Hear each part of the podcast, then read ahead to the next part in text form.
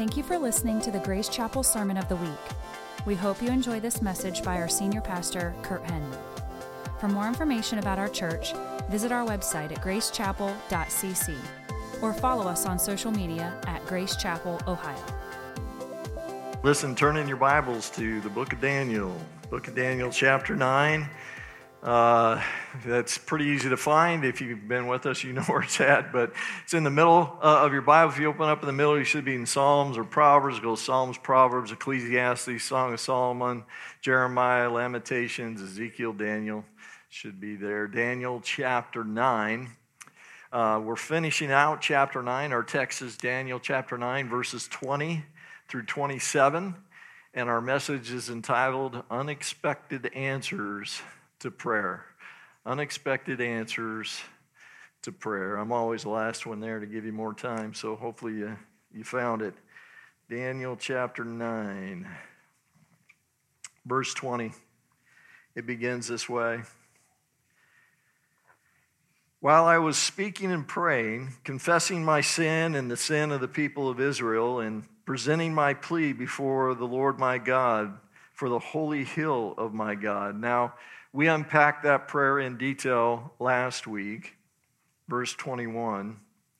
While I was speaking in prayer, the man Gabriel, whom I had seen in the vision at first, came to me in swift flight at the time of the evening sacrifice. Now, that's a pretty dramatic answer to prayer. I mean, he's praying, and God sends his angel Gabriel on the spot, swiftly, with his answer, with his message. Anybody want to pray like that? I'll take that any day, right? Verse uh, 22. He made me understand, speaking with me and saying, O Daniel, I have now come out to give you insight and understanding. At the beginning of your pleas for mercy, a word went out. That is, listen, our prayers are heard in heaven, and our prayers cause heaven to respond on our behalf. And I have come to tell it to you, for you are greatly what? Loved. Well, listen, uh, do you know you're greatly loved this morning, brother? Do you know truly that you're greatly loved this morning, sister? Or listen, has the pain of life, has the whispers of the devil dulled that in you, caused you to doubt whether your prayers are being heard, to doubt whether your prayers can actually move heaven on your behalf. I mean, you, you believe God, you love God, not, not, not sure it does that. Well, listen, you're not only loved, you are greatly loved, just like Daniel. Take a look on the screen. 1 John 3 1 says this See what kind of love the Father has given to, to us that we should be called children of God, and so we are. The reason why the world does not know us is that it did not know Him. Romans 5 8 goes on to declare about His love for us. Take a look on the screen. But God shows His love for us in that while we were still sinners, Christ died for us. That is, listen, anytime you doubt God's love, just look at the cross. You are greatly loved, so much so that the Almighty God, who was enthroned above all, who was in perfect fellowship with Himself, God, God Father, or God the Father, God the Son, God the Holy Spirit, chose to leave the perfection of heaven, to humble himself, clothe himself with humanity, then allow himself to be further humiliated, allowing sinful men to put him on the cross, to die in our place, to atone for our sin, to pay for our sin, to reconcile us back to God. You were once an enemy of God, now you are a child of God. And the payment for that was the Son of God's blood himself. You are greatly loved. Verse 23 continues Therefore, consider the word and understand the vision. 70 weeks are decreed about your people and your holy city to finish the transgression, to put an end to sin, and to atone for iniquity, to bring in everlasting righteousness, to seal both vision and prophet, and to, to anoint a most holy place. Now, remember last week when we unpacked Daniel's prayer, Daniel was praying about the fact that Israel was in captivity in Babylon. And remember, he was studying the book of Jeremiah, and he saw in there, hey, that th- this is only supposed to last 70 years. And so he is praying that God would fulfill his word, that God would fulfill his promise. And so, in the midst of that, God sends his angel Gabriel with, with, with a message and an answer to Daniel's prayer. But what Gabriel says to Daniel is vastly more than what Daniel requested. That is, the angel Gabriel actually comes and says, Listen, yeah, that's going to happen, but I, am going to tell you about the entire history of Israel. I'm going to reveal to you God's prophetic plan for, uh, for Israel for all time. And, and we'll unpack that in a moment. But before we get there, I do want to identify another principle of prayer here, and we, we identified a lot last week. But the principle is this, is, and that is when we diligently seek God in prayer, we often receive more than what we ask for. Anyone ever experienced that? Sure. Eh, we have a good God. He is generous. He is a, a good father. I, I remember when I was looking to go to seminary, I'm looking at going, I can't afford it. I don't know how this is going to work out. I feel like God has called me to this. And ultimately, God provided for my seminary free and clear, and I won't go into that whole story this morning. But my point is this is that on top of that, he, he gave me more. That is, uh, an elder in my church at that time came up to me and said, Hey, man, I heard you're going to seminary. And so, listen, hey, I just want to buy you a computer and whatever software you want on it. Whatever setup you want with printer, whole shot, you go out and get it. I'll take care of it. Uh, so, more than, than what I asked for. And, or for example, have you ever gone to God in prayer about a particular matter or a particular situation and, and, and, you're praying and, and you're looking for God to move in this situation. But as you are seeking Him in prayer, God actually comes in and talks to you about something else, talks to you about deeper issues in your life, and you actually arise from your time with Him with a totally different perspective on what you thought you needed. Anyone? That is, when we diligently seek God in prayer, we often receive more than what we ask for. Now, as we make our way forward, listen, I, I want to read through verses 24 through 27 so you can see it all as one shot, but then I'm going to come back and, and we'll unpack it in detail. Okay, so verse 24 through 27, we'll read through it first. 70 weeks are decreed about your people and your holy city to finish the transgression, to put an end to sin and to atone for iniquity, to bring in everlasting righteousness, to seal both vision and prophet, and to anoint a most holy place. Now, there, know therefore and understand that from the going out of the word to restore and build Jerusalem to the coming of an anointed one, a prince, there shall be seven weeks. Then for 62 weeks it shall be built again with squares and moat, but in a troubled time. And after the 62 weeks, an anointed one shall be cut off and shall have nothing. And the people of the prince who is to come shall destroy the city and the sanctuary. Its end shall come with a flood, and to the end there shall be war. Desolations are decreed, and, she, and he shall make a strong covenant with many for one week.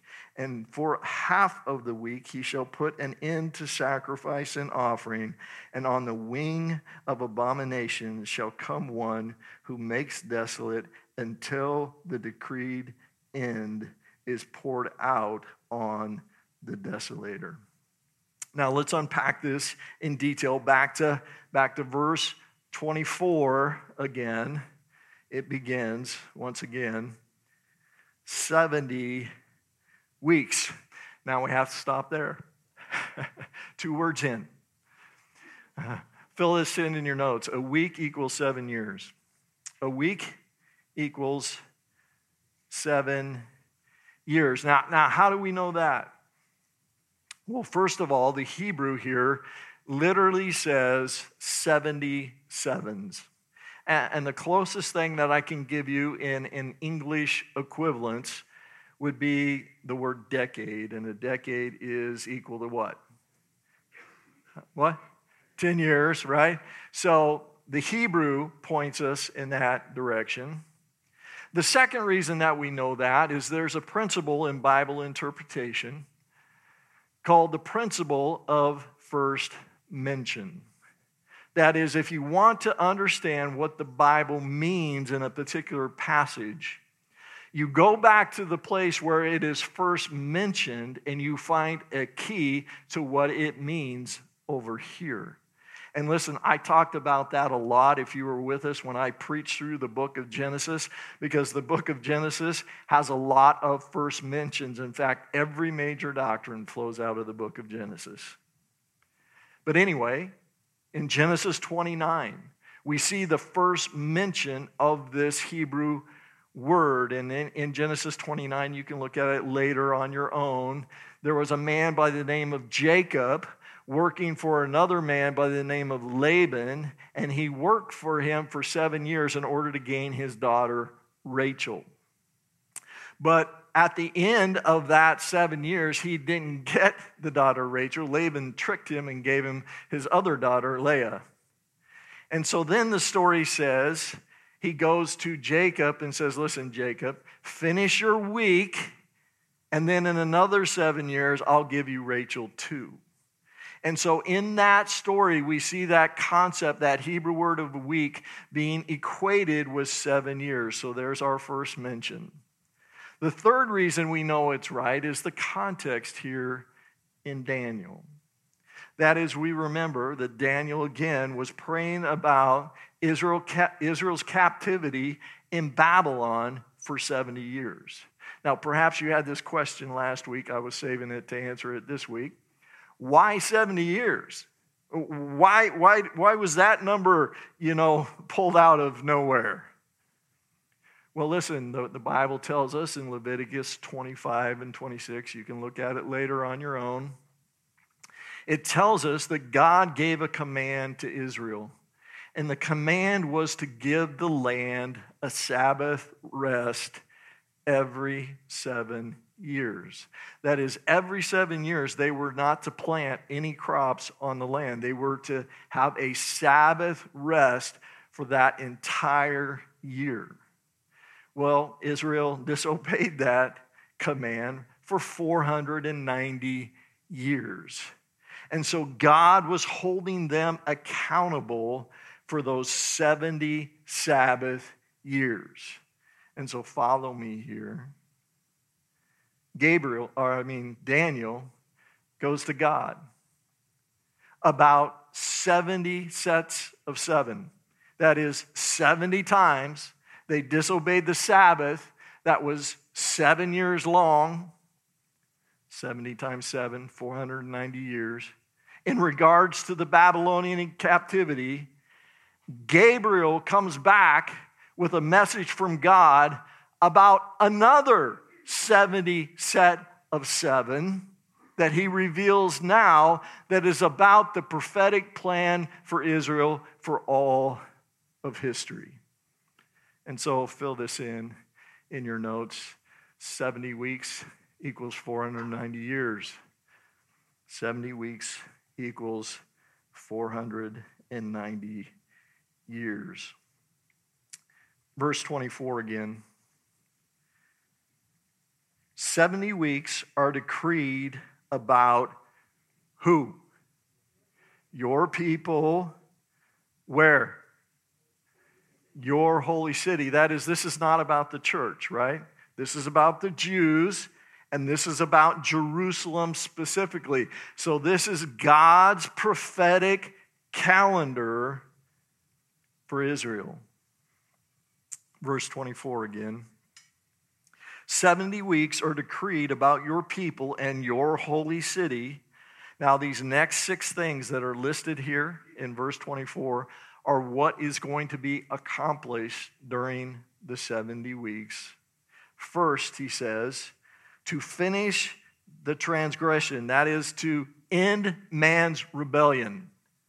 Second, to put an end to sin. That is, not only to end guilt, but to end sin itself. Done with. Third, and to atone for iniquity, that is, to pay for man's sin, to reconcile them back to God. This is the only one on the list that has been accomplished as of yet. It was accomplished in Jesus' first coming upon the cross. The rest will be accomplished when he returns again to establish his kingdom forevermore. Fourth, to bring in everlasting righteousness. Now, this isn't just talking about personal righteousness, this is talking about a new order of society, a new rule over all things. Messiah's reign, the king's reign, will be completely righteous forevermore.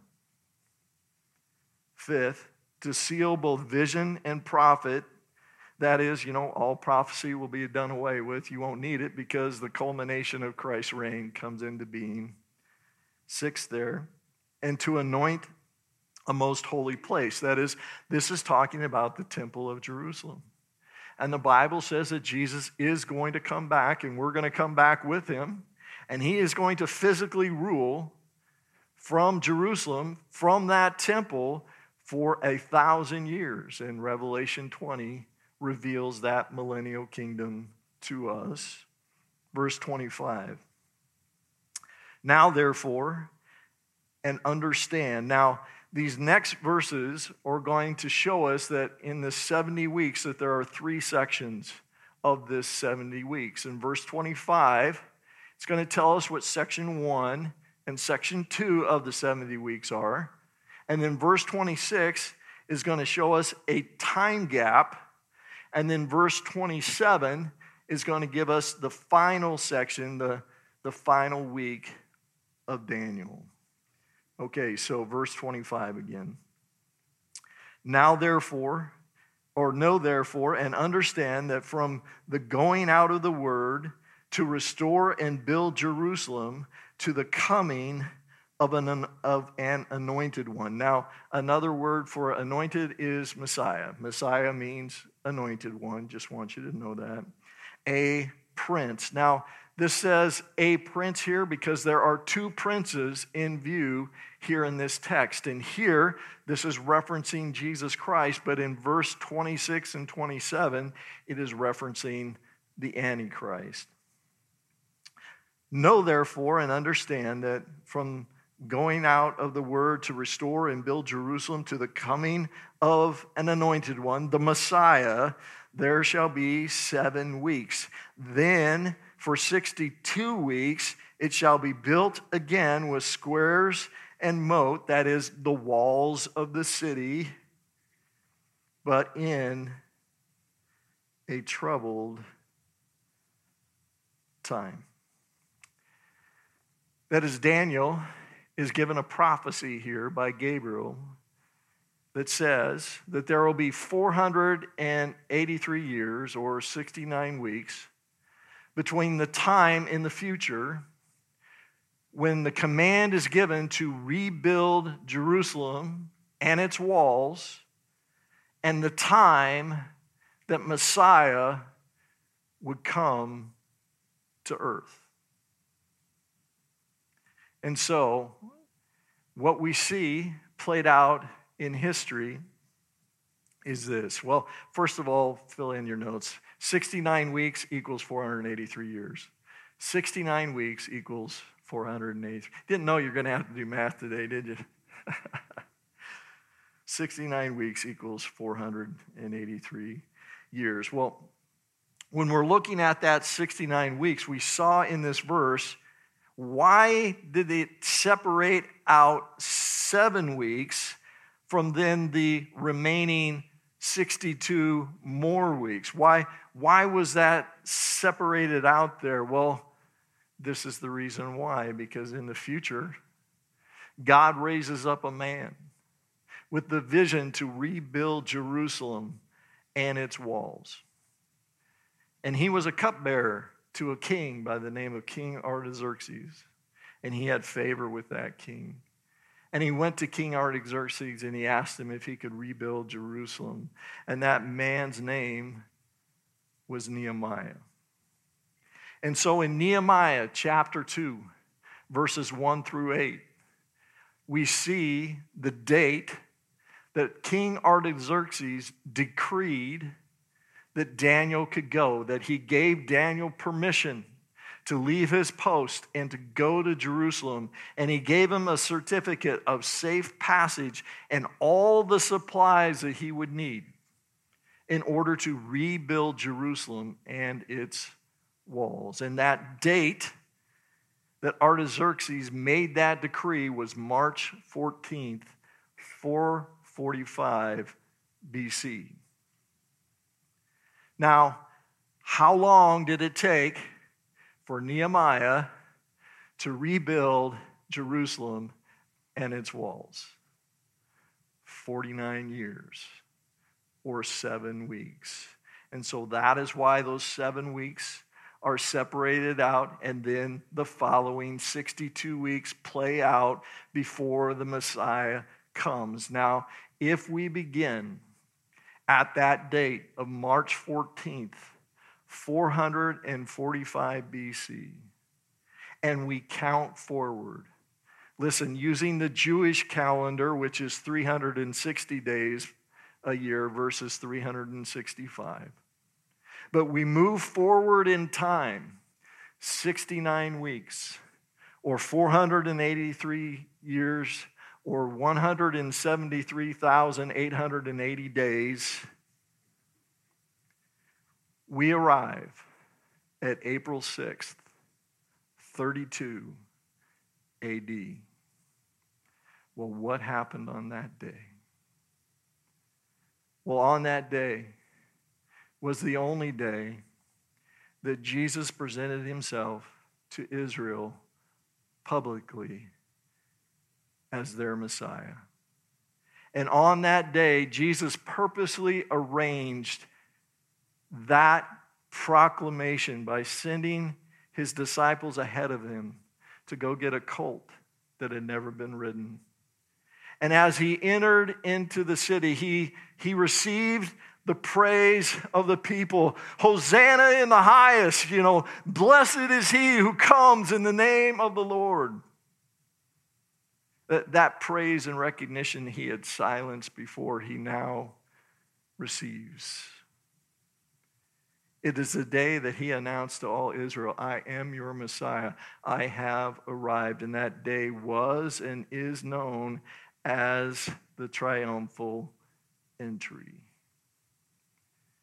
And so here's what I want us to understand a prophecy was given hundreds of years before to a guy by the name of Daniel that, listen, it's going to be decreed in the future that Jerusalem will be rebuilt, the walls will be rebuilt. And then, listen, you can count on that 69 weeks later, 483 years later, to the day the Messiah will come. And so, what I want you to understand is that you hold in your hand the divinely inspired Word of God. It is unlike any other book, it is the Word of God. Well, let's move on.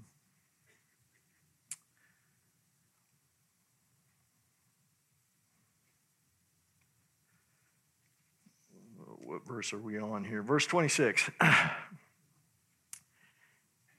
and after, okay, that whole after there signals to us a little time gap that's entering into this picture. And we know that time gap to be the church age because we are in the church age, so fill that in in your notes. The time gap equals the, the church age. And so we are in that, and, and, and we know uh, the Bible tells us, the New Testament tells us, Paul tells us that the mystery of the church, the mystery of the church age, wasn't revealed in the Old Testament. It wasn't revealed until after Jesus came and we know that even from Daniel. Remember back in Daniel where Daniel saw everything? He saw the church age, he saw the book of Revelation, but, but the Holy Spirit said, Hey, Daniel, I just want you to put down this. I just want you to put down the sum of the matter. You remember that? And so God purposely did not want to reveal the church until later. And so Paul tells us here, here here's the mystery of the church revealed in Ephesians. And he, he, he rolls it out in Romans chapter 16. And, um, and then ultimately, as well, in Romans chapter 9 through 11, he calls the church age the time of the Gentiles. And he says, when the time of the Gentiles is fulfilled, that is, when the number of Gentiles that can be saved are saved, then the rapture will happen. And Paul explains that in detail in 1 Thessalonians 4.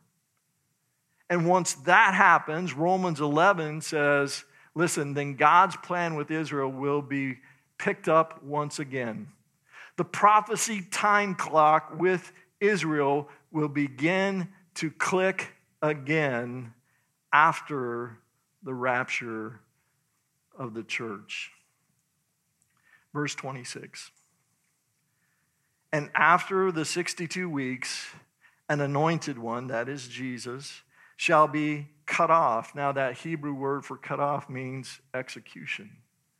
That is, Gabriel is telling Daniel, the, the coming Messiah, he's going to be executed. And shall have what? Nothing. That is, nothing rightly belonging to a Messiah at that time, right? He, he didn't come into his full reward in his first coming, did he? He came as a sacrificial lamb to die in our place. That is, from outward appearance at that moment, it looks like evil is triumphing.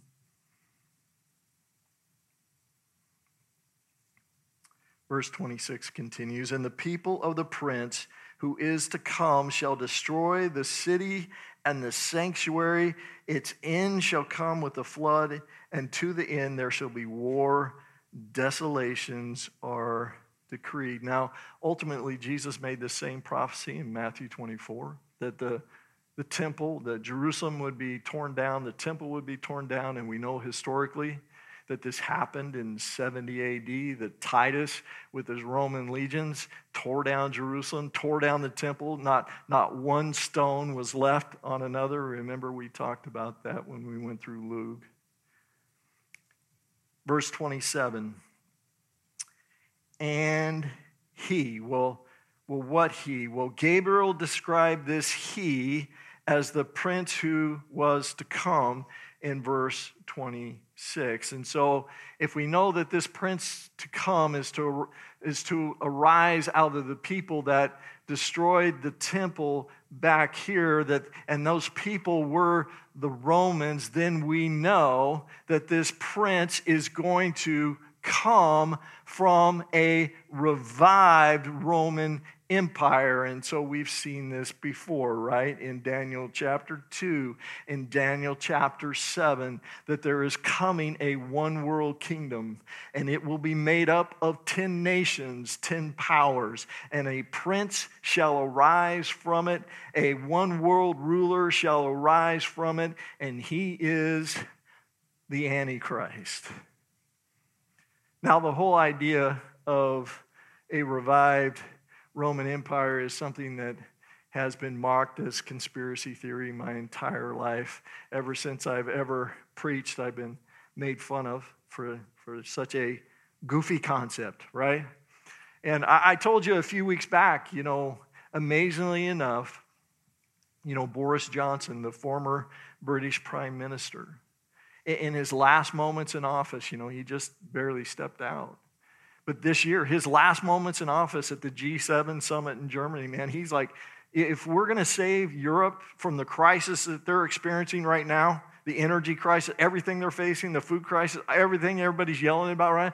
Boris said, listen, we need to revive the Roman Empire. We need to come together like it was then. If we're going to make it through what's coming, we've got to revive the Roman Empire.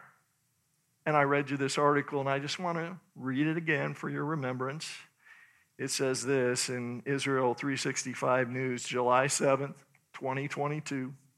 Headline is British Prime Minister wants to recreate the Roman Empire.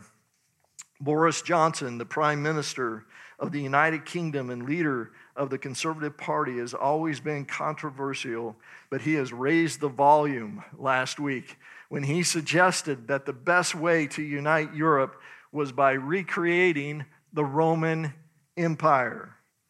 Jo- Johnson's plan was in contrast to the European political community presented by France's president, Emmanuel Macron. And so he rolled that out in, in June. Now, I told you last week that I might pull out of my archives a video about old King Charles since he got crowned king recently. And the reason why is old King Charles is a big proponent of the Great Reset. He's a big proponent of the World Economic Forum. He's a big proponent of a one world government in order to conquer climate change.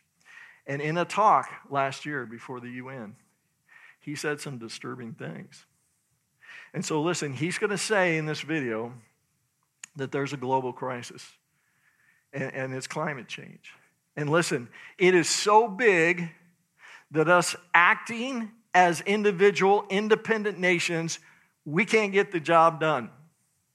We need to come together under a global governance and we need to attack it in a military style fashion in order to address this crisis.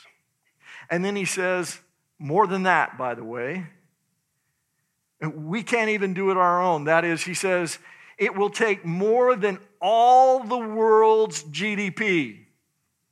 All the world's GDP cannot address the global crisis.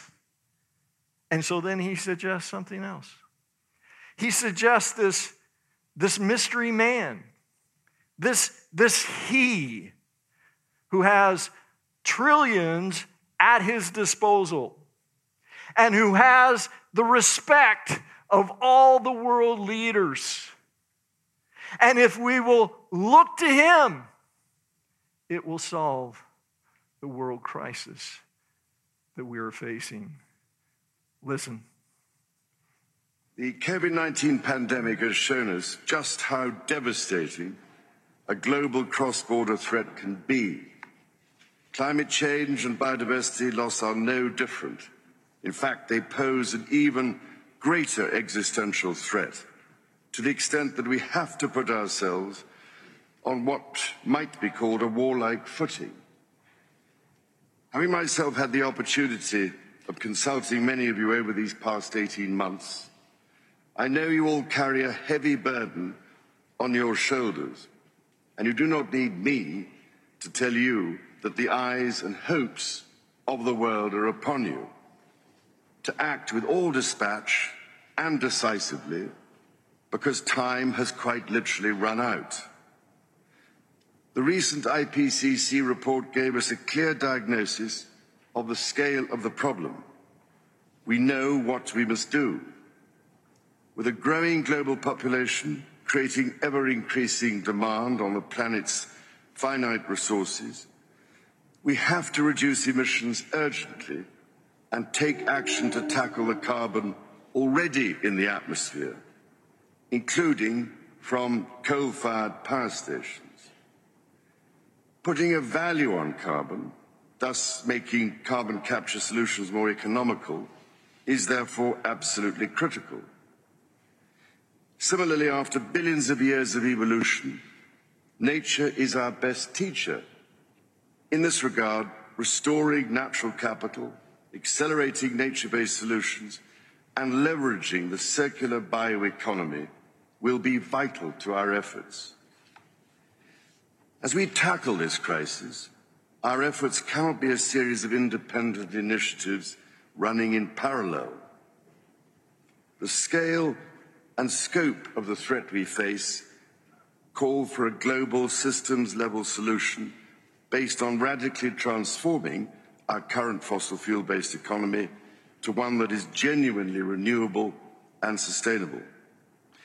So ladies and gentlemen, my plea today is for countries to come together to create the environment that enables every sector of industry to take the action required.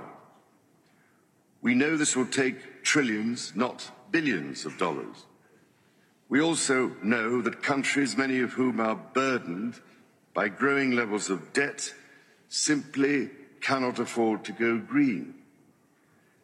Here we need a vast military style campaign to marshal the strength of the global private sector.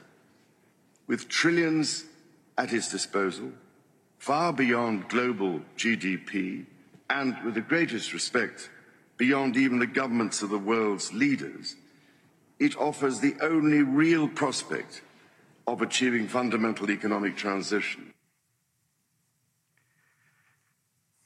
Now, we don't know who this mystery guy is, but they do. They're not shocked by what he's saying. There, there's this person, he has trillions, he has more than world GDP. He has the respect of the world leaders. He doesn't tell us who it is, and he is the answer. And just in case you missed it, I'm going to play it again. I'm not making it up. Yes, you did hear him say that. Here we need a vast military style campaign to marshal the strength of the global private sector with trillions at its disposal, far beyond global GDP, and with the greatest respect, beyond even the governments of the world's leaders, it offers the only real prospect of achieving fundamental economic transition. The Bible is always true and it shall be shown to be true. Verse 27 And he, the Antichrist, shall make a strong covenant with many for one week. That is seven years. This is the final week of Daniel. You can fill this in. The 70th week of Daniel equals seven years, equals the tribulation. And of course, that seven year tribulation is described in detail in the book of Revelation. Verse 27. And he shall make a strong covenant with many for, for one week. And for half of the week, that is at the three and a half year mark, he shall put an end to sacrifice and offering, and on the wing of abomination shall come one who makes desolation. That is, listen, the Antichrist is going to come on the scene and he's going to bring global peace. He's going to solve the world's problems. He's going to allow for the, the temple in Jerusalem to be rebuilt, the sacrifices to begin once again in the temple. The Jews are going to be all for him. They're going to be so happy. And then all of a sudden, at this three and a half year mark, he's going to reveal his true colors. And he's going to cease the sacrifices in the temple. And he's going to establish an image of himself and he is going to call the world to take his mark the mark of the beast, which everyone will have to have in order to buy and sell. Not hard to see in a day where we can track everything, in a day where we're going to digital currency, one world currencies. You will have to have that mark, that tattoo, that chip, whatever it is. He will make everyone take that mark and worship him as God. Now, let me say this because I run into this all the time. You do not have to worry about the mark of the beast being tricked upon you. The mark of the beast is connected to that worship. And listen, if you know Christ, you're not going to be here, you're going to be raptured. So don't be afraid of technology. yeah. Don't, don't be afraid of technology, but we, but we should be wise to see, yeah, oh, we, we see where this is going. You know, all this convenience, all this what's needed is going to more and more control and less and less freedom. It's, it's super obvious, right? But it's going to culminate in this event. But it's connected. Listen, you're taking that mark and you're saying, hey, Antichrist, I worship you as God. And then in the remaining, remaining three and a half years, Revelation tells us literally he wages war upon Israel. And Israel finally turns back to the Messiah. They, they repent. They, they see Jesus was, was their real Messiah, but they literally, hell descends on earth in those three and a half years. Jesus talked about this moment in Matthew chapter 24, verse 15, and he called it the abomination of desolation. And listen, he was referencing this verse right here in Daniel 9 verse 27. Verse 27 ends this way Until the decreed end is poured out on the desolator. That is, listen, the Antichrist has his moment, but it doesn't last. Jesus is coming in his wrath, his fury, his might. And so, listen, I want us to see that. So, we'll turn to Roman or Revelation 19. You can leave your finger off here. We're not coming back. Revelation 19.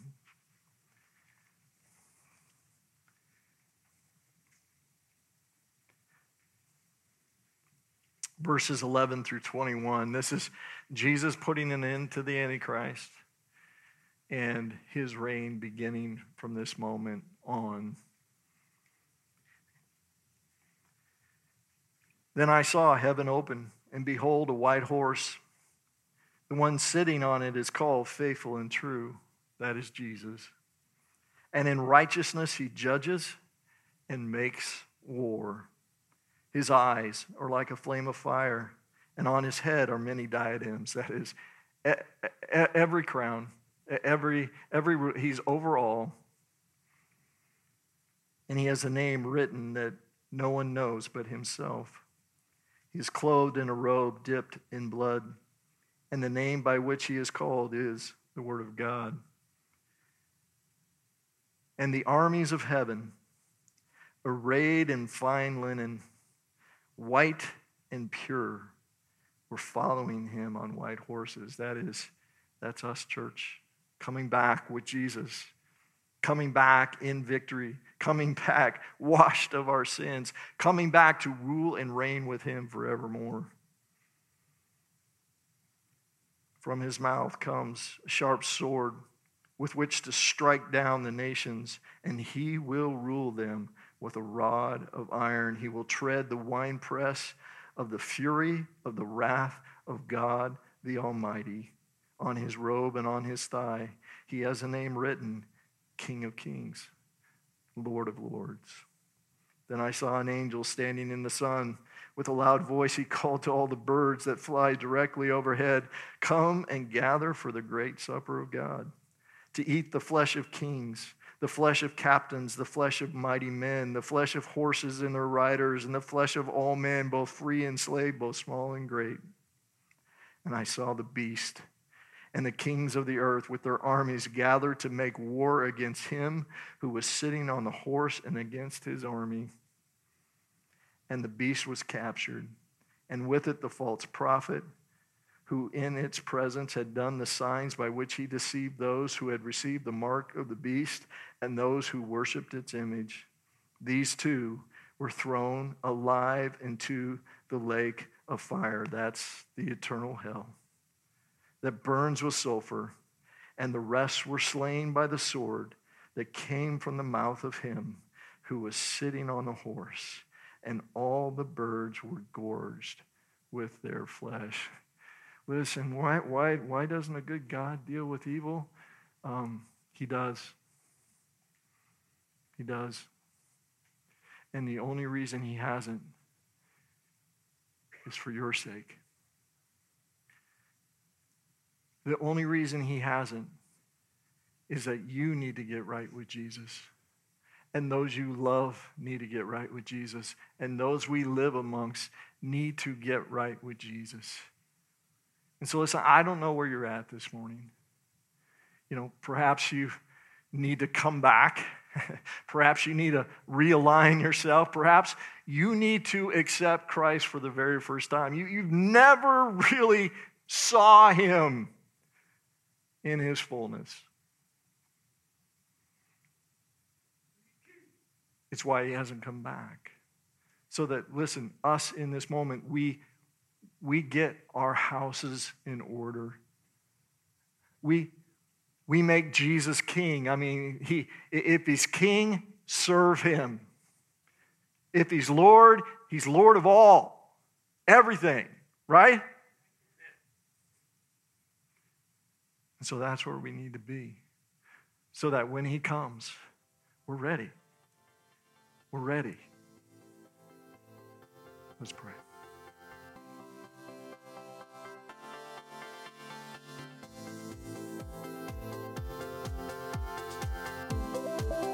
Thanks for listening. We hope you enjoyed this message. For more sermons like this, visit us online at gracechapel.cc